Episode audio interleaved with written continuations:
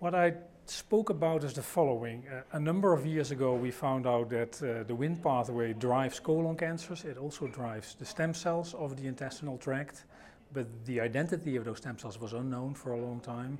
And by combining those two observations, Wnt drives cancer, but Wnt drives healthy stem cells as well, we came up with a novel marker, LGR5, which is now widely used as a stem cell marker. And LGR5 helped us to find the colon stem cell, but also stem cell of many other tissues. So that was the starting point.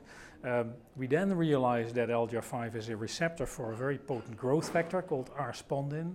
Um, and we designed cultures where we can take, we think, any type of stem cell from an adult mouse or human, um, culture it in a small cocktail of growth factors, the most important being R-spondin, and then have these single stem cells grow out for as long as we want. Organoids are the small versions of organs that we, that we grow from, from these stem cells. So colon organoids, we call them mini guts, grow from a single stem cell taken from a colon. If you take a stem cell from the stomach, you'll grow a stomach organoid. And, and the, the cells are quite dumb. They will make the tissue where they come from, but they will never make anything else. Also important is that they only make the epithelium. They do not make the blood vessels or the immune cells, just the epithelium. Now in cancer, it is the epithelium that's actually the malignant tissue. And a tumoroid would be uh, an organoid not grown from a normal stem cell, but grown from a cell that comes out of a tumor. And therefore it represents the tumor, but then in, in a plastic dish. We've probably held the original ones in culture for three to four years, so it looks like they grow uh, indefinitely, also when they are normal tissue, people would have predicted that they would probably have to become cancer cells to grow for long times outside the body. That's not what we find. We find that their genome stays entirely normal. Telomeres stay long. People worry about short telomeres because that has to do with aging. Um, we see no mutations, we see no structural changes to the chromosomes. So it really looks like this is an indefinite culture of normal or malignant cells.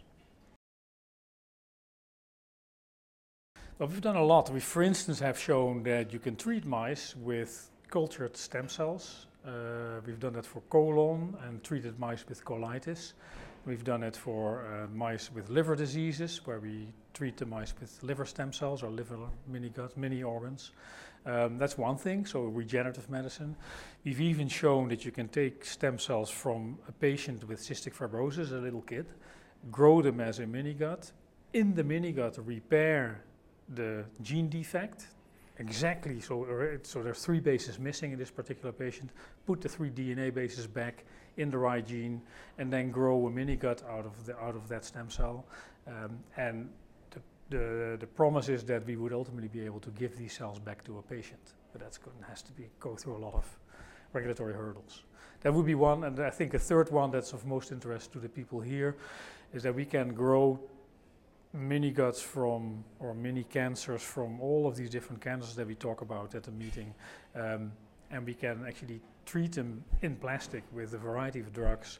And this could maybe have predictive value of what patient to treat with what drug. Or maybe if you do trials, stratify the trials, say, okay, these patients should go in arm A and these patients go in arm B because they behave differently in, in these organoid cultures. So there's one important thing. We've actually thought very hard about how to make this technology, but also the tissues that we grow available to the academic and the industrial community. Uh, there's a lot of ethics involved that are very complicated because we sequence patients and their tumors. People know how to solve that, but we also grow patients' tissue and their tumors. Uh, and we don't want to recreate the problem that has existed with HeLa cells, where the original patient never had consented that these cells were used and they were spread around the world.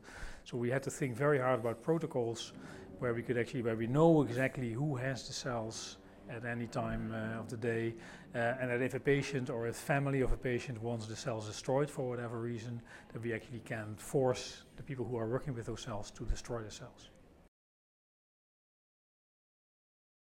So the take-home message is that it actually it is possible uh, uh, against belief that one can culture normal cells, normal stem cells, and malignant stem cells and it's probably fast enough to to build this in the clinical practice that we are now developing for colon for, for cancer patients.